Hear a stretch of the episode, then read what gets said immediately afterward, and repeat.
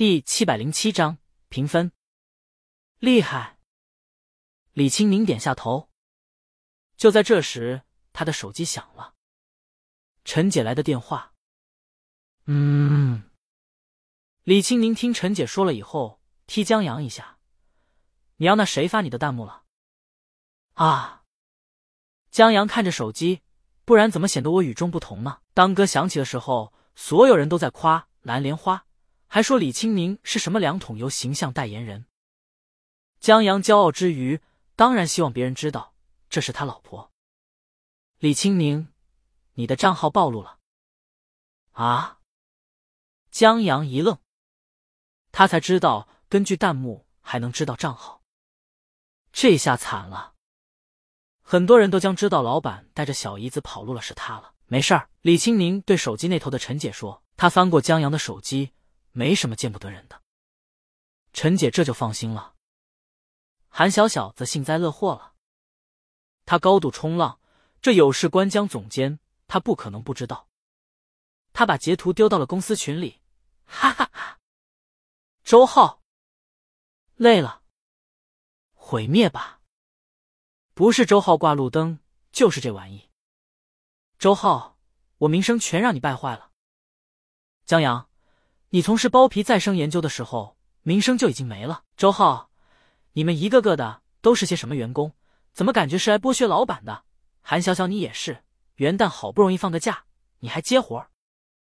本来，现在电影拍摄告一段落了，又碰见了元旦，剧组打算好好休息一下。周浩更是给公司放了长假，但韩小小不同意啊，他一直掌控着公司邮箱和电话呢。在有一个客户联系公司做广告的时候，他没拒绝。江阳、韩小小，你真是卷王。韩小小，我觉得这广告可以接，因为这是旅游网站的广告。最关键的是，这是江阳当初负责社交媒体推推运营的旅游网站。韩小小，这挣的是他的钱吗？这挣的是江总监的面子，挣的是江总监的骨气。更是为大老板争一口气，富贵不归故乡，如一景夜行。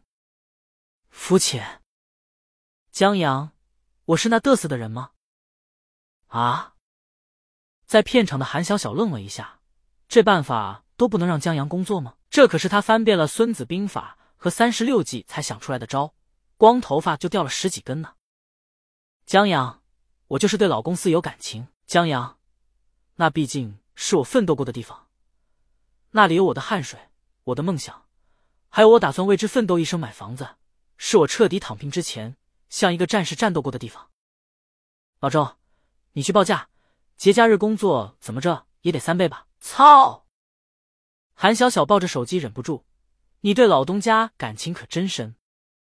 周浩很乐意，不接收报价就放假。哦耶！平安夜、圣诞节和元旦节，管他洋节还是中国节。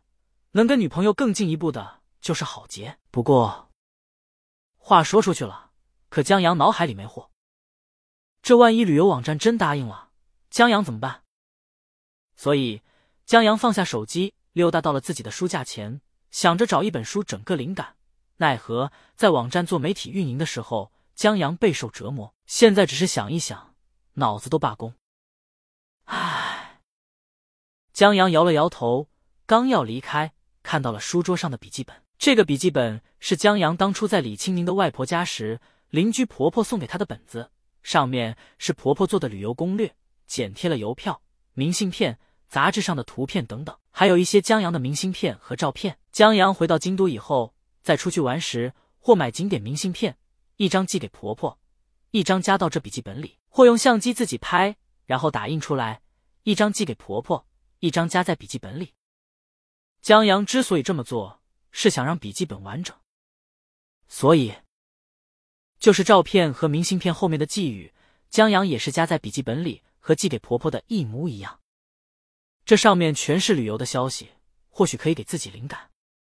江阳于是拿起本子翻看起来，虽然暂时没想到什么好的点子，但至少心安静下来。待时间差不多以后，江阳去了厨房，把牛肉放到锅里，同牛蹄筋继续再炖。一个小时后，把牛蹄筋捞出来剪一下，同所有肉炒一下，再同板栗和土豆一起炖。等板栗烂了，不等大火收汁，李青宁就站在厨房门口了，真香。李青宁闻了闻。他们在吃过晚饭以后，又各自忙了一会儿，然后就洗漱睡了。早上醒来，江阳不等下床，就拿出手机查看实时票房统计。电影在昨天晚上十二点准时上映的，半夜看电影的人还是少，所以这大早上的票房根本没多少意义。但架不住江阳想看，万一上演个奇迹呢？真到了决战时刻，江阳还不敢看呢。当然。奇迹是幻想，真要认真分析的话，十二公民到不了决战时刻。毕竟，现在是小屏幕时代了。人们之所以进入电影院，为的是社交、仪式感，亦或者视听震撼。在这些方面，十二公民肯定不如动作片、爱情片、武侠片、战争片吸引人，注定票房不会太高。也如江阳所料，现在票房最高的是陆导的武侠片。光预售票房就干了两个多亿，一骑绝尘。这其中《沧海一声笑》对这电影的加持功不可没，要不然陆导也不会在电影马上上映了，昨儿还跑到《十二公民》的首映礼上去站台，表达自己的谢意。后面王峥王影帝主演的犯罪片紧随其后，也干了一个多亿。在后面一部是喜剧片，一部是爱情片，预售一个大几千万，一个小几千万。至于《十二公民》。托江南老师和大魔王的福，在爱情片后面勉勉强强保住了颜面，没让后面两部动画片给超了。某种意义上来说，至少现在这电影赚的也算是流量的票房了。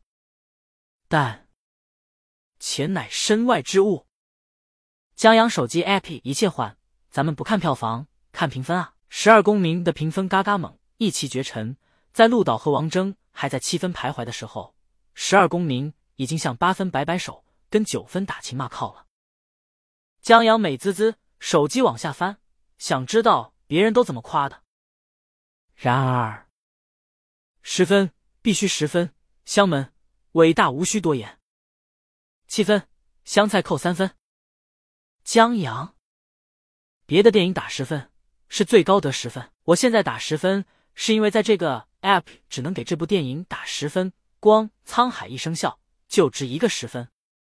下面人回复兄弟走错地儿了，没走错。